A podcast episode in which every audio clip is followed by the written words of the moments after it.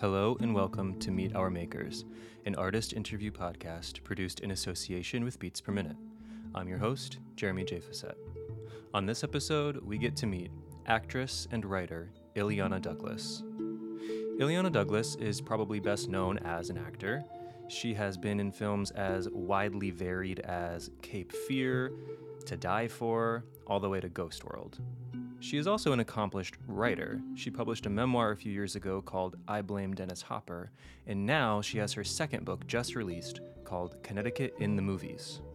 In this chat, Illeana and I bond a bit over the fact that we are both from Connecticut. We are both raised in Connecticut, and we are really excited to really delve into what Connecticut's reputation has been in the movies, how it's altered, transformed, morphed over the years to reflect both cultural truths and also some misconceptions. We talk about what it looks like nowadays in the movies and where she kind of hopes it goes from here. It was a great chat and a really great opportunity to really get into the cinematic history of my state and of her state. And I really suggest you go find a copy of the book. Now, as of the date of this recording, the SAG strike was still going on, and actors were pretty much not able to discuss their film work very much, especially anything new. And Illeana lays out those sort of ground rules for us early on. Um, I decided not to remove that piece, even though as of today, November 11th, the SAG strike is over, which is great news for Hollywood and for movie fans and the industry in general. But be that as it may, we had plenty to talk about with just the book, so much to discuss, including things like why are people always drinking in Connecticut movies? And how did Mystic Pizza become sort of an emblematic film of our state? And much more. Thank you for listening. Please enjoy.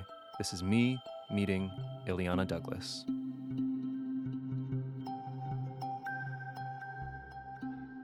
Hi there. Hi. Oh, look at those guitars. Now, do you play or are they? No, I do. I mean, I'm not like a pro, but yeah, I do. And I have a problem with buying too many.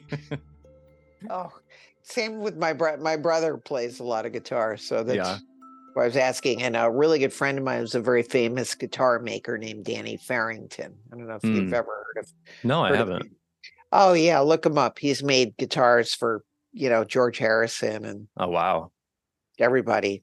Yeah. Yeah. At some point, I, I, I I'm self-taught. That's why I say I'm not a pro because I've probably Yeah. plateaued at this point. But um, I still play all the time. But at some point, someone showed me this website called American Music Supply that Uh-huh. lets that lets you buy instruments with payment plans that are Oh not credit that are not credit based, and it's been very dangerous for me. Oh, but I've been God. good. I've been good. I haven't bought any in a while. Um, thank you so much for hanging out for a little bit. yes, no worries. Um, yeah, I see your I see your book right there. I, I uh, Yes, I have my copy right here. Um, awesome, Picked it up over the weekend from RJ Julia in Middletown. awesome. Yeah, I don't know. you. I don't know if you were made aware. I am also Connecticut based, so this is yeah. Don't So this I yeah that. no yeah I don't know. Uh, so this is uh very cool for me that this book even exists. yeah, it's fun, right? Yeah, You can yeah, you can say this is these are all these and there you know there'll be at least five things I'm sure that you I don't know either didn't know about or hopefully uh you know but it eh, uh, hopefully again they will it'll lead to a more serious recognition I think of Connecticut cinema you know that was really the the point of the book yeah. No, and I, I think it will. I hope it will. Um, even as a as a lifelong Connecticut resident, uh, there were lots of things I didn't know. I mean, I, I haven't read it um fastidiously cover to cover, but I looked through it over the past couple days and I was like, oh, and I never knew that, or oh, I never even heard of that film, let alone knew it was shot or you know took place here. So yeah, it's it's Yeah. been cool to sort of thumb through and see all the the little gems that we don't maybe all know about. I know go or Yeah. you you can go on a road trip and visit all the places Yeah, no, I know that's a good idea. Um, yeah, and as someone who has loved film since I was a teenager and stayed here for college, even though everyone who said I needed to go somewhere else to study film, uh, you know, it it it was very pleasing to me when I saw that this book was coming out. So and also you know you say early in the book whenever you were um when you were young and whenever you heard about a movie that took place here or was shot here it kind of like oh Yeah. kind of you know piqued your interest so i've been that way too and i've also been that way when i find out um you know actors or singers or musicians that i like were from here so Yeah. i i had known that you had grown up here Yeah. um, so it makes total sense to me that, that this book is is from you because it's like this love letter to this long history of of cinema in in this state. yeah. Oh, Yeah. thanks. Yes, that was the point. Yeah. So, and I like. Um, So, anyway, I hope people like. it. I hope people do too, and I hope people buy it. Um, and support your local bookstores, please. Go, yeah, Oh, go to the, go to small bookstores. Yeah, they're great. RJ Julia is awesome. I Yeah. think I'm doing an event with them. Um, I'm going to be at the Kate November 15th and Mark Mhm. Twain House November 30th, and uh, R- but I'm doing RJ Julia's in Madison, and then we're trying to figure out an event actually with Jeanine uh, Basinger Okay. from uh, Wesleyan, of course. So yeah, that would be really amazing. Yeah, that'd be cool, and that'd be much closer to me. I'd love, to, I'd love to go to one of these because these kinds of things don't come our way too often. So it's kind I of fun when they do. Yeah. Um, so before we, I have a lot of questions. I was writing notes Sure. today, and I have a lot of questions about this book um, and about Okay. some of the films in it. Yeah. Um, before we dive into that, I do want to quickly acknowledge the ongoing SAG strike Mhm. um, because a lot of people who may listen to this will know you as an actor first um, and a writer second. Um, and so I have been given a little bit of guidance as to what that means for our talk. But can you like briefly run down for people listening, kind of what the ground rules are here for our conversation? Well, again, unfortunately, you know, it just means I can't really, you know, talk about eh, my career or promoting of films that you know that I'm that I'm in. In in some instances, if people have a film out that they're promoting, they've received a waiver from SAG. But just in in support of my uh my union, it's just better to you know not uh to do everything in support of the strike and hopefully they will resolve it very soon so that's Yeah. all Yeah, I hope so too. Was it just today Yeah. that we got the unfortunate news that the talks were abandoned again? i don't know it's Uh, it's like every day. just, day. uh, It's like every day. i know Hopefully it ends soon. I'm glad. Um, I'm glad the screenwriters got got some some headway there. But yeah, the the actors are still on the picket lines. So i know it is what it is. Um, all right. So this book called we haven't even said the name Connecticut in the movies yes uh, came out uh, almost 10 days ago now. It's very fresh. Um, so I'm curious then, and I, I read the intro, so I, I, I feel like I know a little bit of this, but I'm curious then Mm. after so much time in the film industry and you, this is your second book, I think, uh-huh my second book Right. my So what was- was I- sort of the spark for you that made you go, okay, this is the book I need to write right now.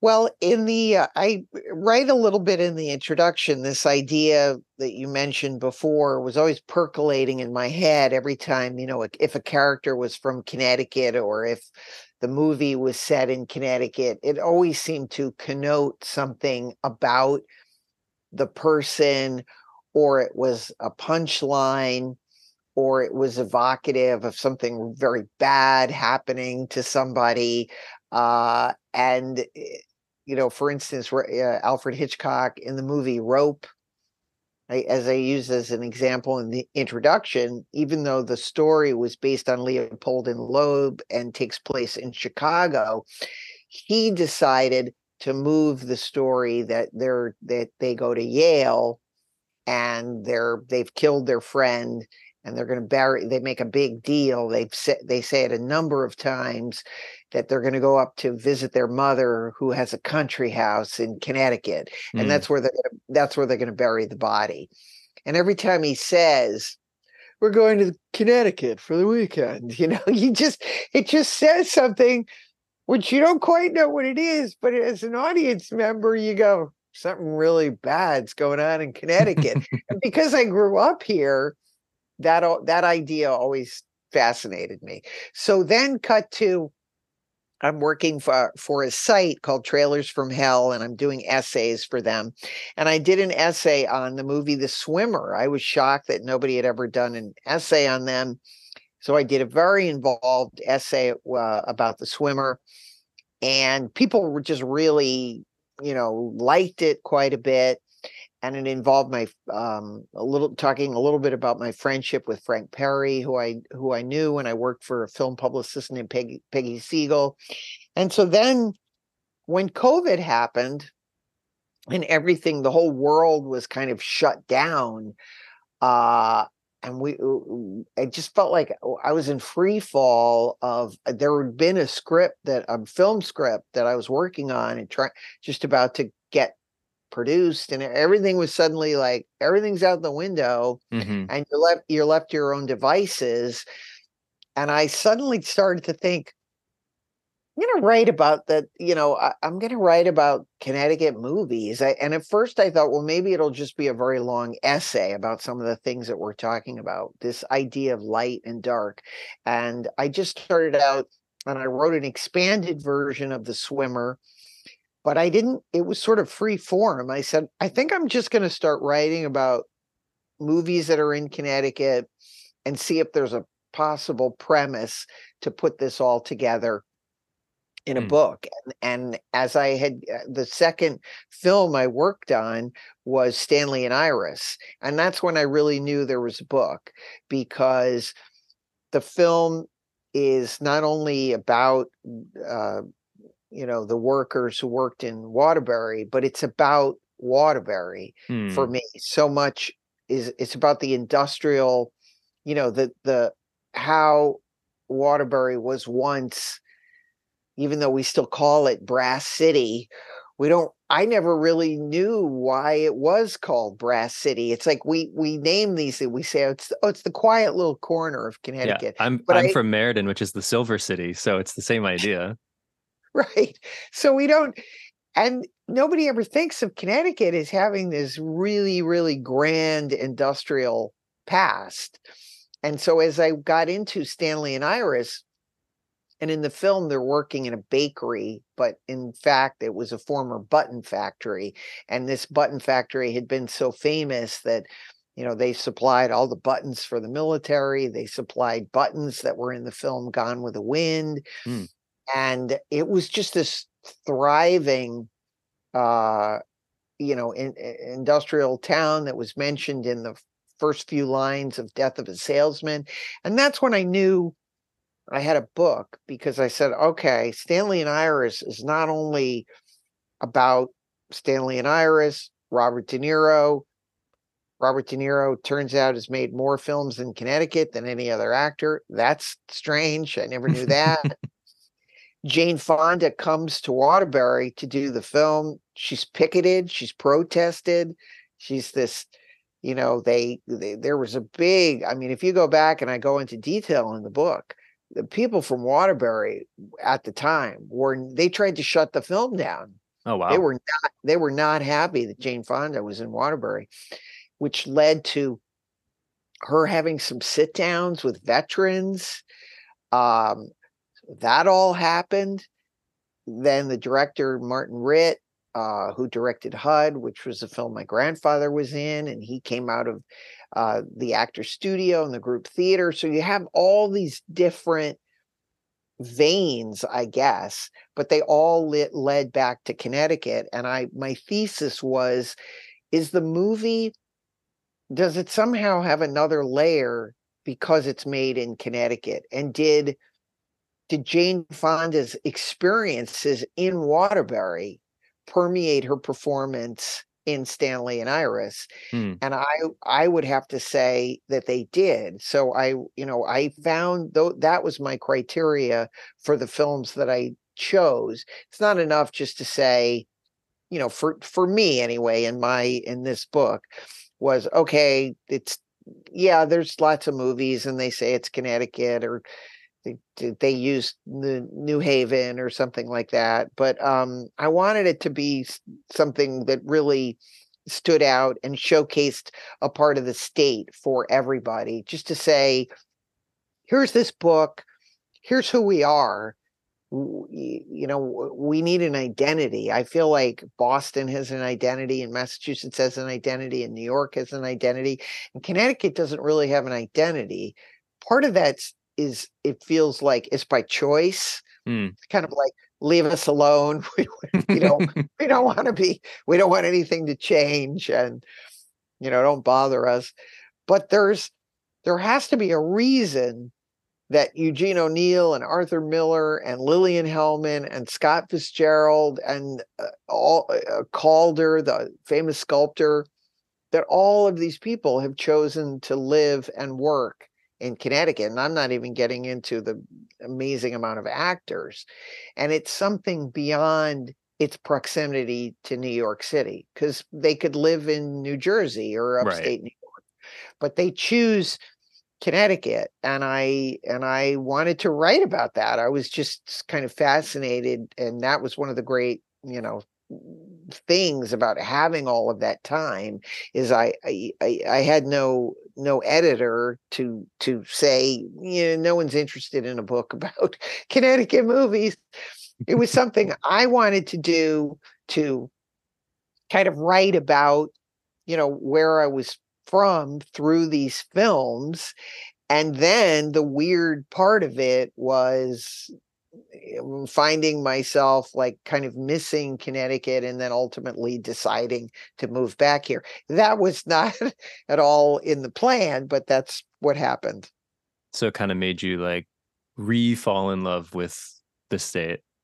Yes, Yeah. because as I was writing about, you know, again, you have a thesis and you're writing about it, and your through line, you're like, well, it is sort of odd, film after film after film, where, you know, a sophisticated New Yorker eh, comes to Connecticut, he's in touch with real people doing real things with real values and decides that there's a better way to live and a more you know in the country near nature you get in touch with yourself you find the person you really love you know this happens again and again and again in these in these films in the 1930s but it's still a trope that occurs in a modern film which i like quite a bit which is called the family stone which is Mhm. a sort of overlooked modern Christmas film. Terrific acting in it all the way around, but in this case, Sarah Jessica Parker plays a very jaded career gal, and she goes home for Christmas to meet Dermot Mulroney and his family. And the movie was shot in uh, Greenwich, at a, a Victorian house in Bennett in in Greenwich, and being around real people and real folk she you know she discovers who she really is and she changes and it's transformational and i found myself imagining that when i was writing in los angeles like this fantasy of can you really exist and have a career outside of hollywood and then i'm writing about paul newman and joanne woodward and i'm like well they did it and it's look at Arthur Miller. He's going to his studio and rock, you know, and there were uh, there was like uh, fact after fact after fact of people really ha- being able to have a great career even though they lived in the country. Yeah, and it does seem like historically it's been this sort of hidden secret almost like this open secret that like these Hollywood types and theater types can can come to the country which is really just an hour away Yeah. but it feels so different and it can feel so removed and sometimes that's what people needed but you're right like why didn't they go to upstate new york why didn't they go to north jersey i, I don't know Yeah. there's something about it Yes, and that's what I write about that the difference between uh you know eh, eh, the suburbs of of New York and mm-hmm. Westchester are very very different than the suburbs of Greenwich and Fairfield and Darien and Stamford. It's a completely different vibe, yeah you know. Yeah, and you mentioned the film that takes place in Waterbury, but a lot of the films you mentioned do take place closer to the city, right? They take place or they're filmed in Fairfield County, Litchfield County, um, along the border a little bit, maybe shoreline. I mean, obviously you mentioned Mystic Pizza, which we'll talk about in a few minutes, Yeah. but that's the other side of the shoreline. There's not a lot of cities like, you know, like gritty city life and I do feel like as a as a Connecticut person that that is kind of a misconception that we that we like don't have that Yeah. But we have we have both ends of the spectrum. Uh, for some reason, so many of the stories I think tend toward the more countryside aspect. Right. You know, the small town kind of feel. Right. The idyllic. And Mhm. yet you get into a movie like Boomerang, which was based on a murder that happened in 1924 in Bridgeport and uh unsolved murder to this day it's unsolved. A priest was was killed. Nobody knows who killed him. There was tremendous pressure to find you know the murderer and the police pinned the murder on this soldier.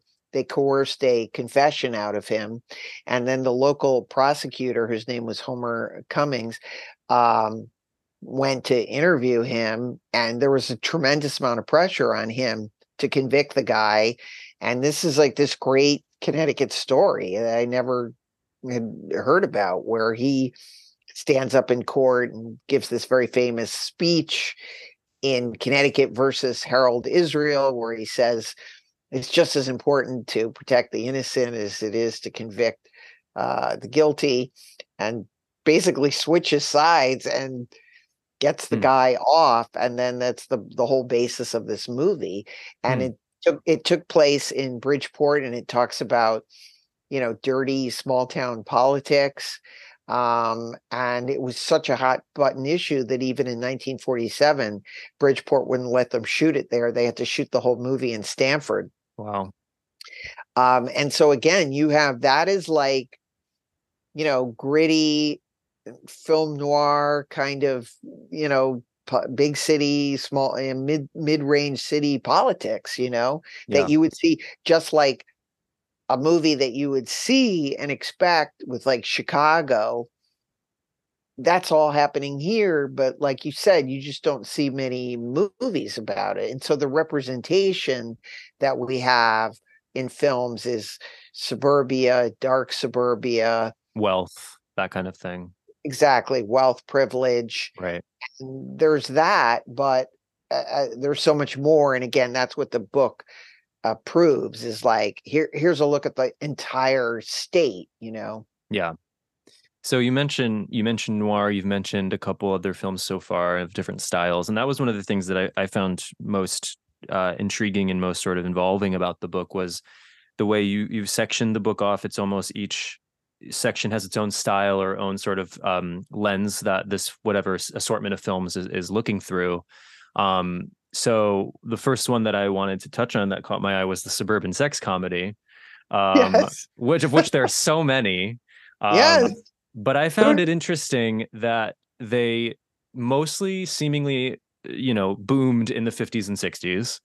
Yeah. Um, but what do you think it was about this kind of story that Connecticut felt like it made sense? Or like, does it say something about small town life that these stories take place here? I, I mean, I went into it. uh, I wouldn't have included. You know, first of all, no one has ever done a series, which I just thought would be interesting. Like, let's do a serious study of sex comedies. Paul Newman is it? They're all everybody. They did so many of them, and they Yeah. all take place in Connecticut. And so, in my theory, that what I write about is that in the film Mr. Blandings builds his dream house, this concept of moving to Connecticut really worked and people moved here but then there becomes this kind of period of adjustment where we're in Connecticut there's no bars around like there's no you don't go to the corner bar there's Mm. not a lot to do and this idea of cocktail parties drinking uh you know wife swapping it all it starts to appear in in these in these films and the other thing that i thought was sort of strange about them is that all the men are now commuting so like in in mr blandings he wants to his family is involved in this whole decision and they move to the country and the kids are very present in the film once you get to the sex comedies the kids are like props or they're shoved off to the side there's a movie called which is one of my favorites. It's wall to wall, like drinking and smoking, is that where Shelley Winters, Janet Leigh, in the film, she's a dentist who gives up her career for her husband Van Johnson so he can become a writer and they move to Connecticut so that he can write but he gets an apartment in New York City so he can you know hang out and have an affair with his publisher. It's so he's going back and forth, and she's the, the neglected housewife now stuck in Connecticut. And Shelley Winters comes over with her gay best friend, who happens to be an interior direct interior decorator. You know, code for he's gay, right? and she gives her tips on you're going to have to become like a great part party giver and she there's a a very long scene where she tells her it's really important to have vodka because in Connecticut people only drink vodka and I'm re- watching these movies and I'm going okay is this because people it, it is this well-heeled playground yeah. off from New York or is it because these successful writers, you know, one of them is Jay Presson Allen. Is it because they really were living in Connecticut and these things were really going on?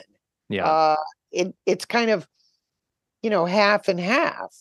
But um I don't know. But suddenly the women specifically really shift from Myrna Loy and Blandings, where she's directly involved in the plot.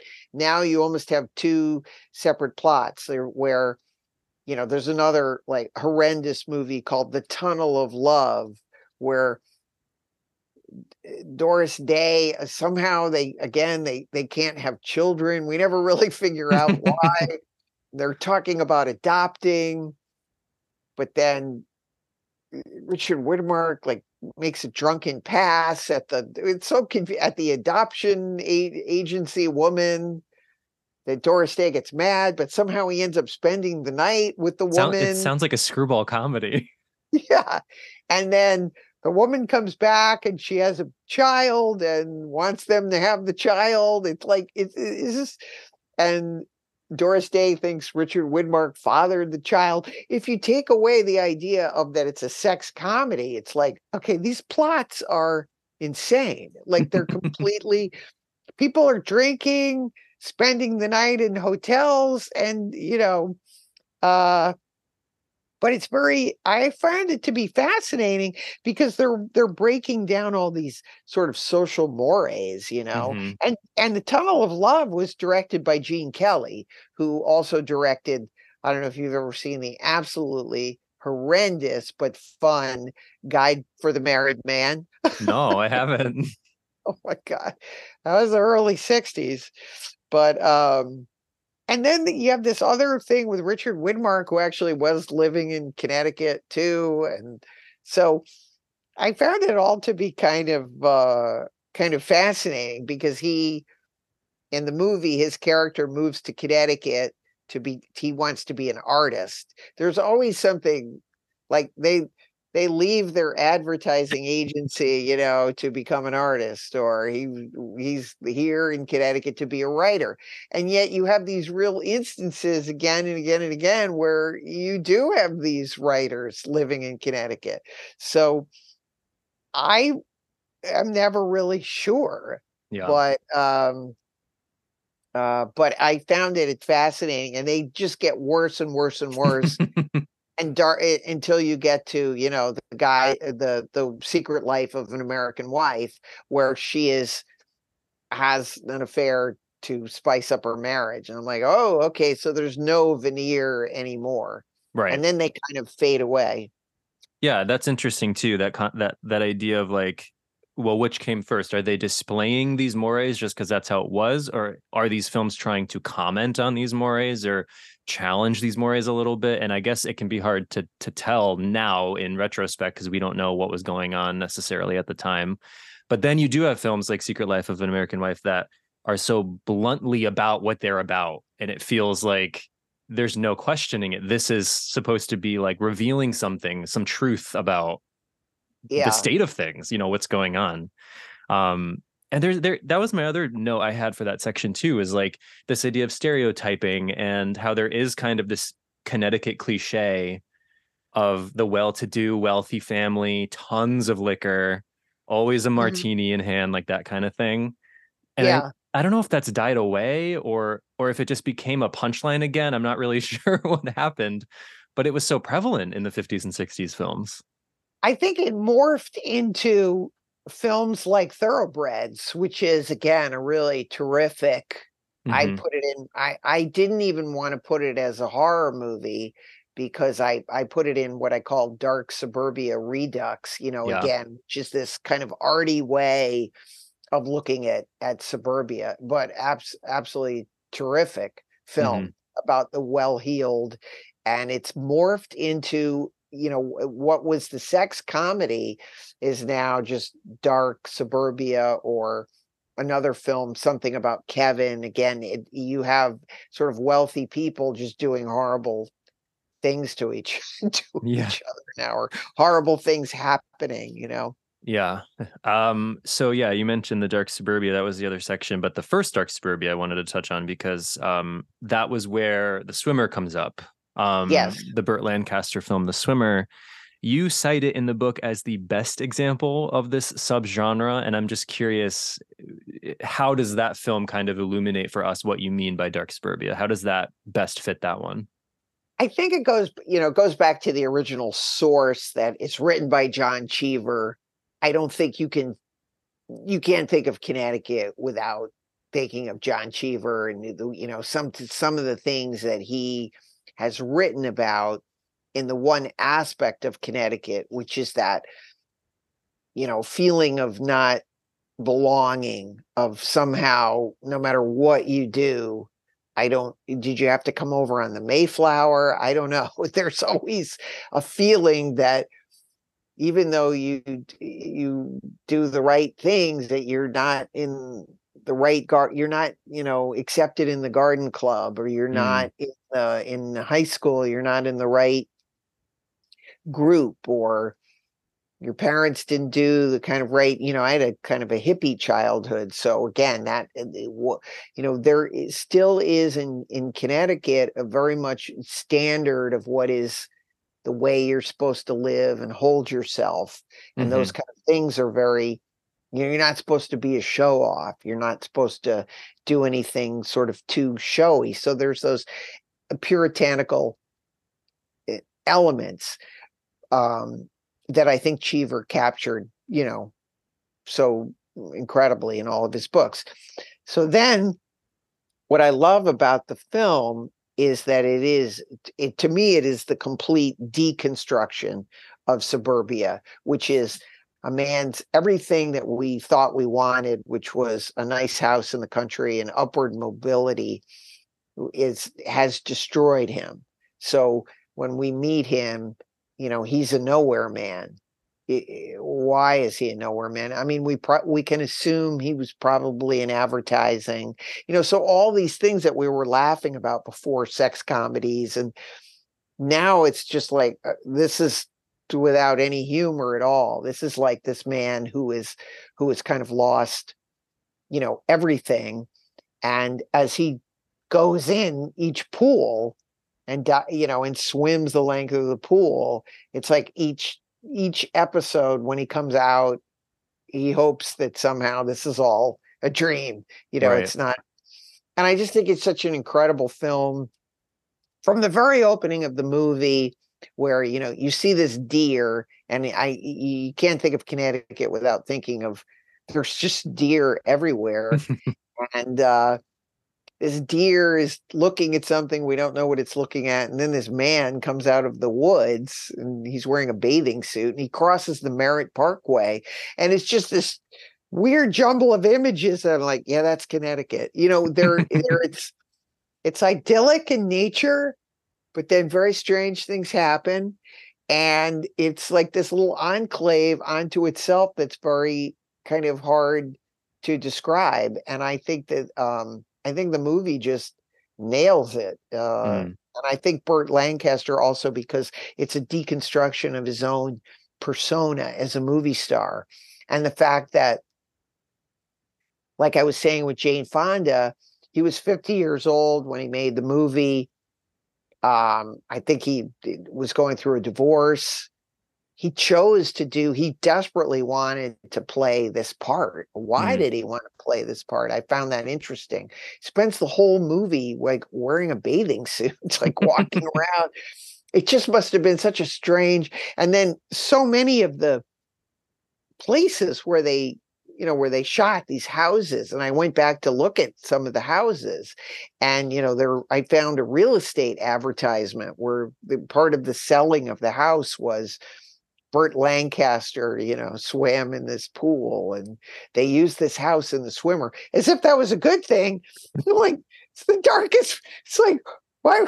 do you remember that the swimmer was like about the most depressing that is that the house in suburbia is what killed him uh, but it's it, it, to me it's about and i wonder i would like to get your opinion on this does connecticut sometimes have misplaced values oh i'm sure it does um what do you mean specifically the money wealth yeah. going to an Ivy League school, whether you went to Yale or not. Right. You know, it, no, it, yeah.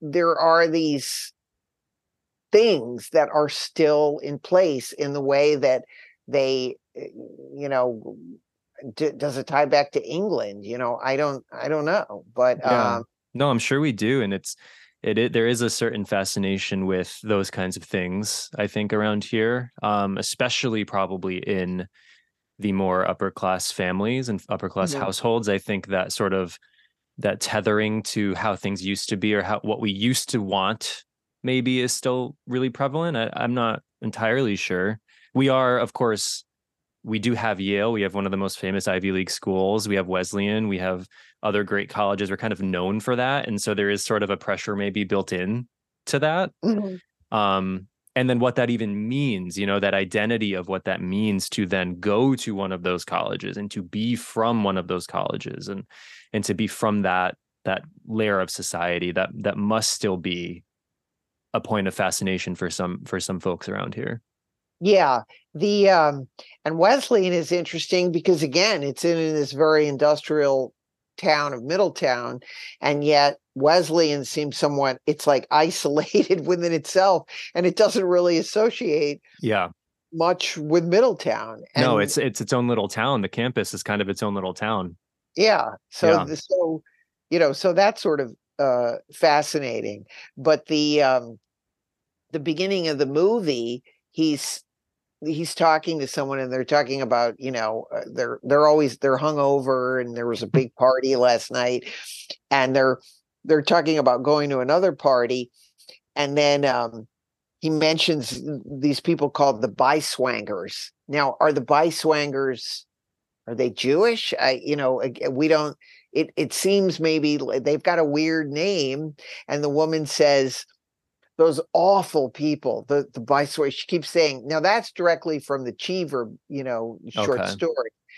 She goes, the those Biswangers, those awful people who live on Redcoat Road. Now I just let you know, if we live in Connecticut, those are we pass roads and they have we just know what that means. Now, why do we know what that means? Yeah they we we differentiate people by the road that they live on and say yeah. oh he he lives on and if a certain a certain road means new money a mm. certain you know versus old money for sure and, and i was trying to and that's why again i think the you know the book is so important in in explaining again and not shying away from the dark aspects for, of of of Connecticut, but saying, but this is what makes it fa- a fascinating state to me. Yeah, you know, because I, I could just write about it, you know, forever and ever.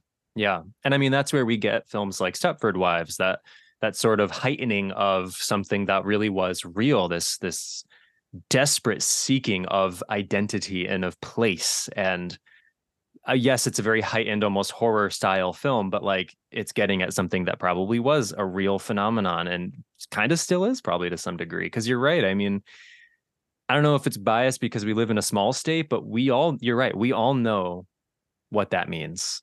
And we've all done that as, at, at least as children, we've probably grown up knowing certain things or thinking we know certain things about different areas or different towns or streets. It's very strange. Yeah. It's very and, strange. and, I- and it's, you know, and it's still, it's still here. Mhm. And so it's something that you, you know, I wanted to, I just want, you know, wanted to, to write about and, and, and cover and, eh, you know, I just, there, you know, when you're in, when you're in Guilford and I wrote about making a movie in Guilford and I love, you know, I love Guilford, but Guilford is also an enclave for a lot of New Yorkers. And so the people within Guilford are like, oh, there's New York license plates. And, you know, that's Mhm. something my mom is like, look at all these New York license plates. you know, New Yorkers coming in here and changing what we want to do. And yeah. so I don't know. It's always that that that um you know that that balance. But I it's an incredible. First of all, it's just an incredible movie, and Frank Perry is is uh, a, a great kind of over, almost overlooked filmmaker. I think you know. Hmm. All right. So let's talk about Mystic Pizza.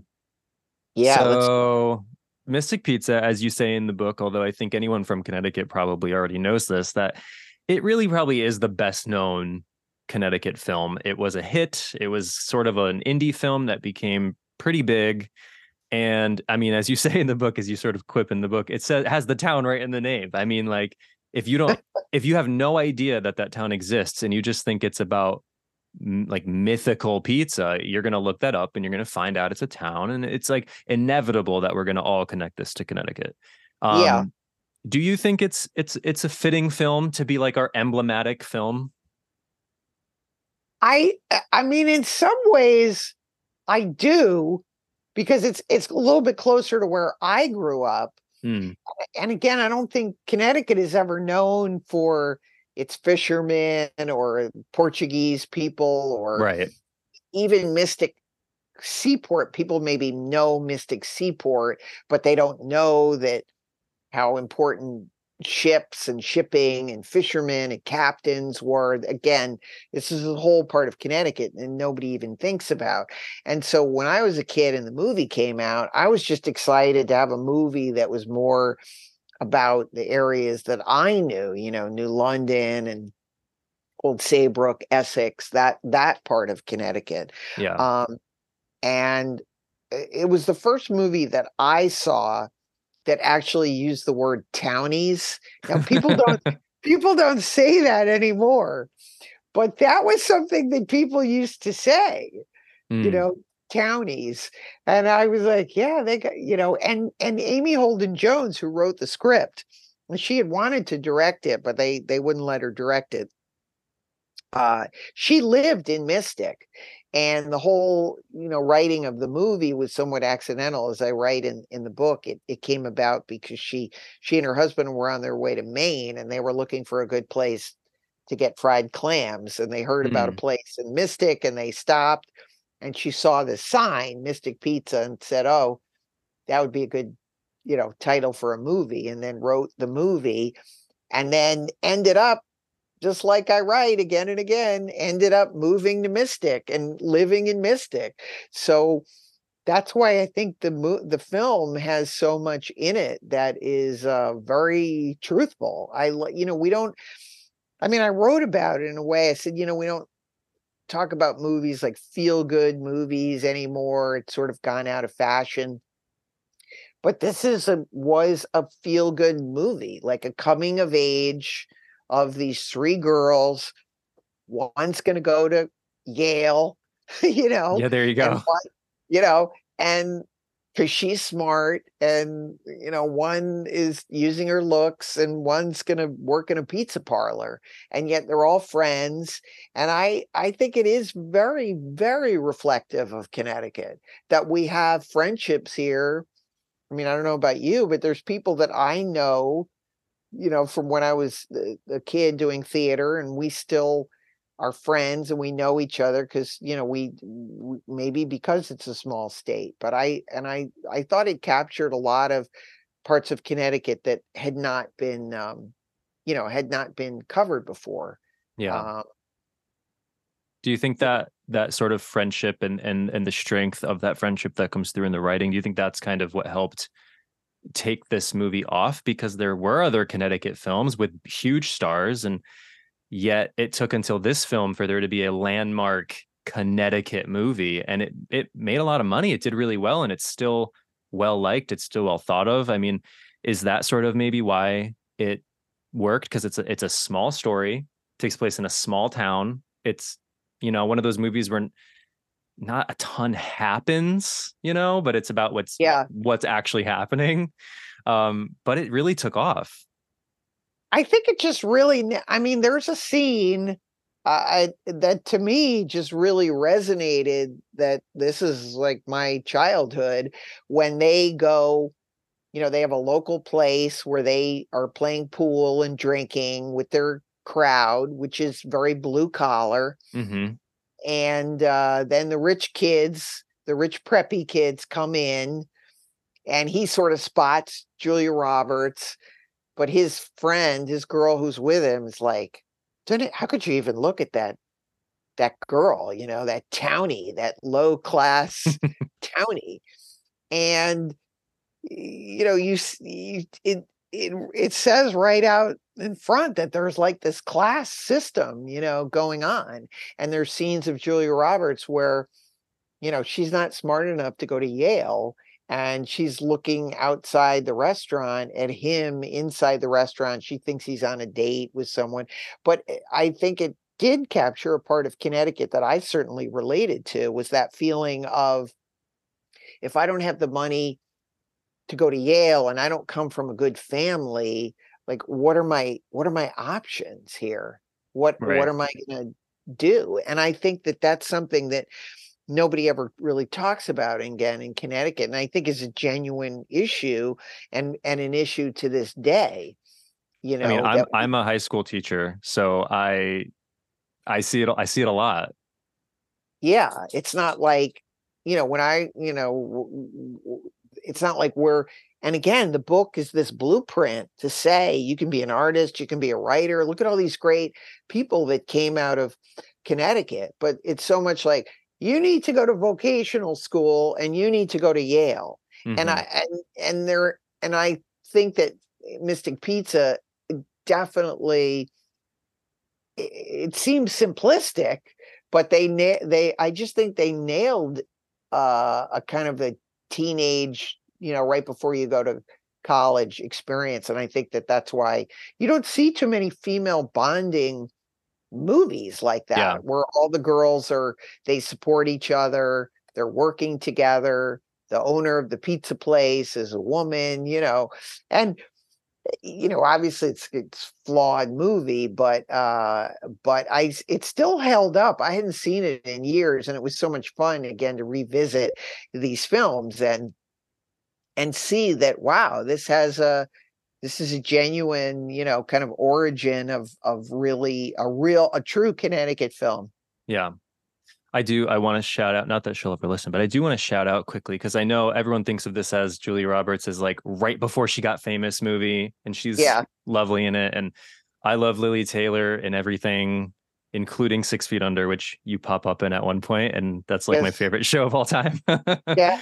Um, but I want to shout out Annabeth Gish because whenever I watch this movie, her Oh, performance so good. It's beautiful. It's like it's like this is the kind of thing where i'll watch it now and obviously this is i watch it years removed from from when it first came out but i'm like why why not why didn't her star just take off because her performance in that film is so subtle and so heartbreaking and so moving i just think it's like a wonderful a wonderful piece of acting. I'm always i'm always sort of in awe of her in that film. She she does so much with so with so little in her face and in her voice. It's so good.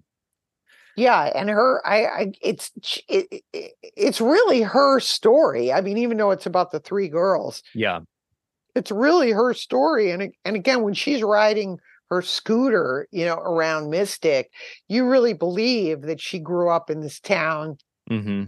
and that she you know and that she knows this town and she's a a bit of a survivor. She's the one who's had to you know you feel like she worked really hard to get into yale and uh her the eh, you know she the the affair that she ends up having she becomes a you know she's the guy's nanny right or babysitter and then they end up he's married and he sort of leads her on and they have this affair and it's again it's very kind of mature. I had never seen anything like that in a in a in a movie you know where that was handled in a way that wasn't like so provocative. It was weird you know um I, and i and it still holds up to this day. When i watched it again i thought you know that's an experience that really that people really do you know do have Yeah. um reminiscent again of a lot of it just reminded me of a lot of experiences i had when i was you know when i was younger Yeah. So the last genre I want to touch on is the dark suburbia redux. Um, yes it might be re- it might be recency bias because I was born in 1993, but uh, these are the types of films that I was more familiar with. These are the ones that I've seen. Some of them I love, like The Ice Storm, which is just gorgeous. Um, Revolutionary Road, which is so depressing and so sad. yeah oh my god it's so sad. And then Rachel Getting Married, which is one of my all-time favorite films, full of some of my favorite performances. Um, but all three of these films and, and several others that you mentioned do kind of posit Connecticut in the late 20th and then 21st century as this suffocating place Mhm. of just like imminent doom. Nothing good is going to come of anything here. Right people Right. die in almost all these movies. And i'm just like wondering why do you think it's this place even now even today where because you also mentioned land of steady habits which came out only what three years ago or four years ago? Thoroughbreds was recent too. Why is it this place still that people feel is a good location or home to this kind of mentality. Why are there no happy connecticut movies anymore? It's just except for like i said now it's like it's either hallmark yeah. or if if if a filmmaker that's what i write. If a yeah. filmmaker wants to connote emptiness something really bad is going to happen to these people you send them right to connecticut and we know it, it's going to be something awful is going to happen. It's so weird. um but uh, my theory is is that it begins with the Stepford wives that it starts that's the through line I try to tell in the book is the swimmer starts to deconstruct things. There's another movie called Loving that very very dark film um and then you get the Stepford wives and the Stepford wives is is just like you know the the opening scene where he takes his wife he's in the you know she's looking out the i i describe it as like she's looking out the window like a a dog being brought to a kill shelter you know? We know something really horrible is going to happen to her and it happens in connecticut and also the way that the film was shot it, it then created it's almost like when people do old movies and they give it a weird orange tint like we're in old timey now so let's give everything in a, a little strange orange orange tint.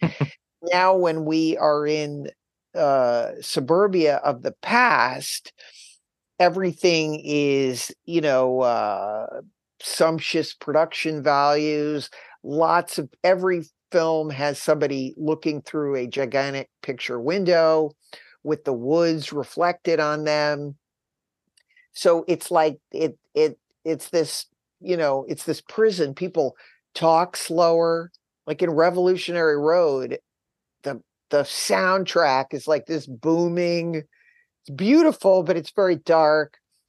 Everybody talks suddenly very slowly. You know unlike the movies of the of the actual period like man in the gray flannel suit that are very visceral. Nobody is you know there's not this you know uh, overly painted i guess sort of quality to all the films. Now that's not to say i don't love them and they're they're all you know really great but they're almost like art installations uh almost beyond um you know beyond the, the aside from the film. They're all elegantly production designed.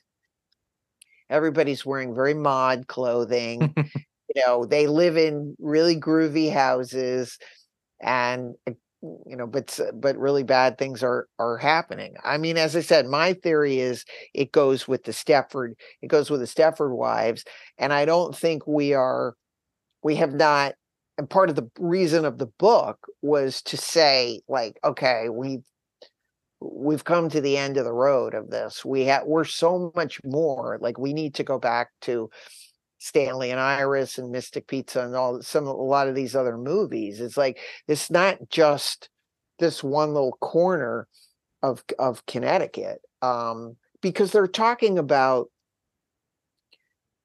America, but they're using Connecticut, and, right? And and it, it, you know, it's a little jarring. It's like it's not that bad here, is it?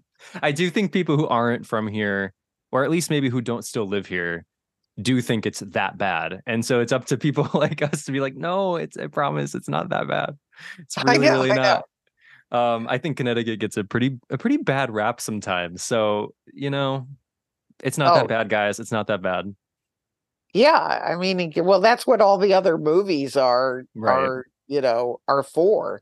And in fact, one of the films I talk about, Revolutionary Road, they watched the ice storm and they realized they had an identical scene of uh the wife in both cases uh in in ice storm there's a scene with um the lead actress where the husband brings her home and they end up having sex in their car. Mm. And um and then the same scene happens in Revolutionary Road. Literally the exact same scene. It was the same uh, a husband takes her home and she has, you know, sex with the neighbor and the and mm-hmm. and they re- they realized to their horror it was actually so they had to go back and restage the scene mm. to hmm. make it different than the ice storm. Um, so again, we're talking about filmmakers' perceptions. Like, do they think that every housewife in Connecticut is really unhappy and don't take her home because you'll end up having sex with her in the car? You know, I don't know. It's a, but we believe it. You know, and the the the idea of the book is why do we believe it? Are there elements of this that are that are true or is it a metaphor you know um for your unhappiness and will believe it more if it's connecticut in the same way that alfred hitchcock thought let's make them go two rich kids that went to yale as opposed to being from chicago. Like yeah. they, why was it more sinister to make them be from Connecticut than from Chicago, but it but it works somehow, you know. Yeah, it's an intriguing thing to unpack, and it's like an endless road you could go down with that kind of thing. Yes. Um, yeah. Okay, so to wrap up, I jotted down some rapid fire Connecticut questions for you. Um, first of all, you're, you're like, oh no. I know. Hope I can. Um, don't ask me why it's called Nutmeg State. No, no, not a bat, not not that kind of question. Okay. Um, I couldn't answer that either. Don't worry. Um, what is your favorite coffee shop here? Wow, that is tough. I, I feel like I'm going to insult somebody if I. What's one I'm of just, what's one of your favorites? Put it that way. I really love uh Chester. Well, because you know I ride bikes, and uh the um Simon's Marketplace down in Chester. Mm. It's pretty awesome. But uh but I I you know, I I love Chester. I used to work in a school in Chester. Yeah, Ch- I mean Chester is great. Essex has some great towns. I look, you know, Middletown has Klekolo, so Oh geez, you thought you were gonna I forgot about this question. You thought you were gonna piss people off with your coffee question. I was gonna ask Uh-oh. what your favorite pizza is. Oh, pizza. That's probably not a fair question, but I, I have my answer, and I don't I don't care. I don't care what people are say. You, are you are you going with Pepe's or? I'm not. I'm okay. not going with Pepe's. You're going. Like, so so okay. So for me, maybe maybe it's because I'm maybe it's because I'm 30 years old. I don't know, but I go with Bar in New Haven. Okay, I don't know them. I like their pizza good, a lot. And if I'm not Right. talking New Haven, Mondo Pizza Right. in Middletown. It's I pretty good. Yeah. I love. Mondo. Yeah, they're Um, nice. But What I don't about with Pepe's. What about Otto's in Chester? I don't see, I don't know Otto's. Oh, okay. So they do, you know, fire. What is it? Wood Yeah. fire burnt. Yeah, they're they're pretty good. Okay. Um, what about? Let me see. What else? What about what about seafood? Like fried seafood? Uh, there's Yeah, only see, one. I know that's not like my game. That's not my bag. I got it. The uh to me the the the fried clams at uh Lenny and Joe's in Westbrook is my is my absolute favorite. That's But- good to know. You cannot get a bad seafood meal in Niantic. D- I love Niantic, Niantic. Niantic is just I love it. Again, that's you only have to live here to know that Niantic is a great, great food town. And they've got good pizza too. Yeah. They also have a lovely bookstore, the Book Barn. But Oh, so I'll have to go. Oh, Oh, yeah, I'm gonna be fun. going every I'll be going to every bookstore. yeah, right. I I stopped in. I just I my I had a couple friends and we drove to Westport. And I said, I'm gonna go in the Barnes and Noble, you know, just to see if they have my book. And they, they only had one copy left. I'm so excited. That's fun. Yeah, so I signed it. Um, let's see. Any thoughts on Gilmore Girls? Ah, Speaking of That's CT TV, that's funny because I actually know one of the uh, writers of of Gilmore Girls. Hmm. Uh, I was not, uh, you know, again on the Gilmore Girls girls bandwagon because I didn't know, I didn't necessarily know that they were from Connecticut. But recently, w- once I found out my my friend had written in it, um, you know, I'm I'm pro I'm pro Gilmore Girls. Do you think Okay. they got it right? I mean, they made it in Hollywood.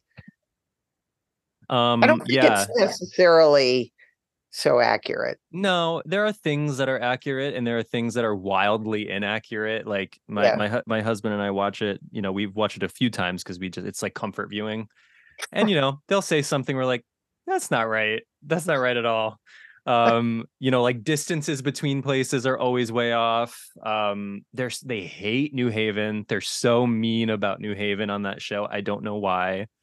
Um, but they get some of it right. I think they get sort of small town Connecticut whimsy Yeah. a little bit right. They get um private school, public school sort of classism, I think, right. Yeah. Um, so they get they do get some right. I think they did some good research, but there's always some things that were like, mm, I don't know. The uh well, you know, New Haven, there's a Steven Soderbergh film. I'm blanking on which one it was, but um it's George Clooney. Is it Michael Clayton maybe? Oh, Where uh well this was one of those things like Brad Pitt says to him, How do you like living in East Haven? And you know, he goes, It's shitty.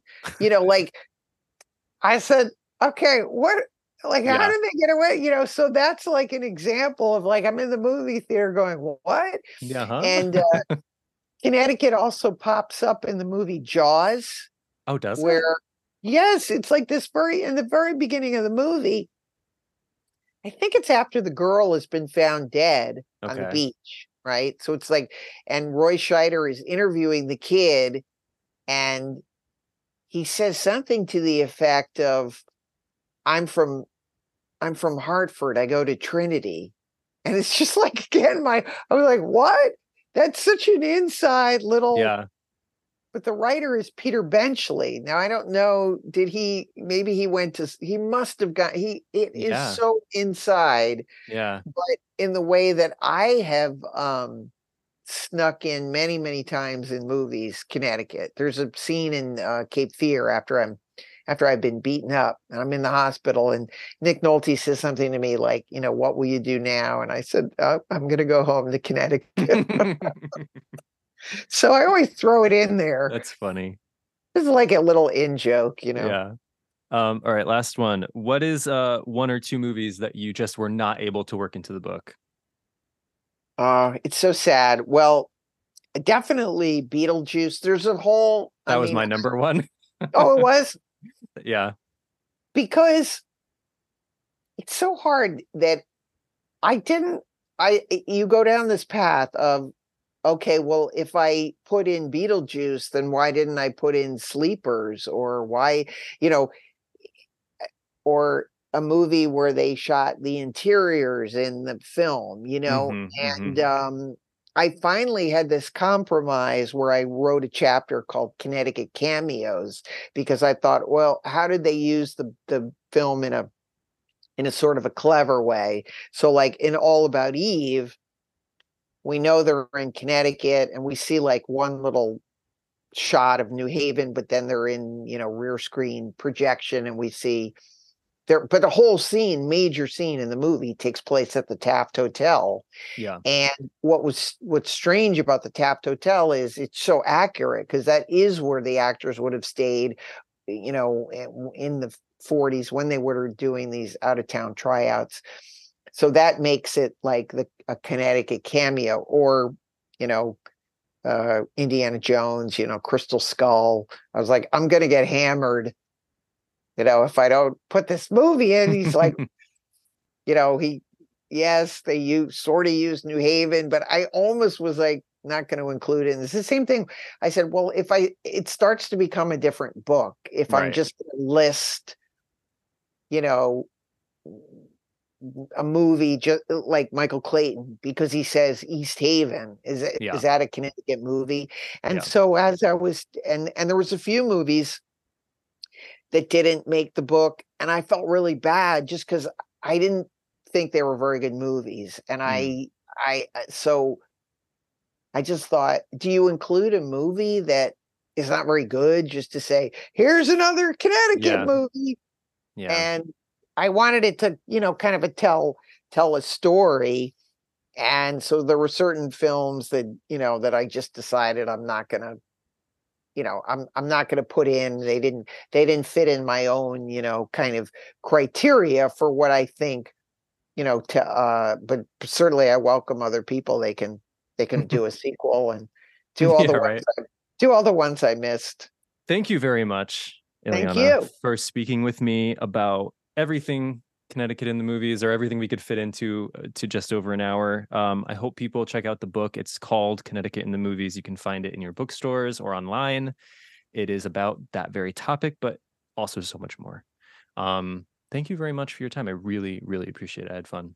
Oh, thank you. Me too. And hopefully I'll see you at RJ Julia's or one I, yeah. I would like to go to one of the events. I'll find one I can go to. I know a few years ago you were the the oh that was my dog. I know a few years ago you were the like grand marshal at the Middletown Pride, and that was like the one year I couldn't go. That was, was like, that was the it." first that was the first year. Yeah, I've gone. I have gone since then, and it is fun. It's a fun event. My friend got me involved and it was I th- nothing was planned and they uh, I, I I I was like I was a nervous wreck. They were like, You're gonna be introducing the governor. There was like a drag queen. I was like, wait a minute, I don't know anybody's name. Can you write these names down? Talk about doing something on the fly, but Yeah. uh, uh, but it was fun. It was, Yeah. it was it was fun to do. Got to do more of that in Connecticut, and you know, Oh yeah, yeah, for uh, sure. my my friend and I are always talking about there needs to be more of like a cabaret type place on Main Street. I would love that. I know we're well. I'm trying to force him into it. I could only. I said I'll do stuff part time if you guys do the heavy lifting, you know. But anyway, Well, anyway, yeah, if you're in state, check out uh, Illeana's website. There are some speaking engagements about the book coming up, and there will probably be more to come. Um, and yeah, check out the book. Thank you very much for your time today. Thank you. The last thing I was going to say is yes, they can look on my. I have a Facebook page, Connecticut in the Movies, and all of my events are listed up there, including um, the Kate and November Mm. fifteenth. I'll be there with Colin McEnroe, so that'll be a Oh, lot. oh, yeah, that'll be fun. Cool. Yeah, you All get right, it fun. for the, so for the ticket, you get a free book. So come on, Christmas That's is a- coming. That's a good deal. Yeah, better than Jimmy Webb. He's not giving anything away for God's sakes. anyway, And all on great. On that note, okay, great talking to you. yeah, you too. Thank you. Okay, bye bye. So Bye long. bye.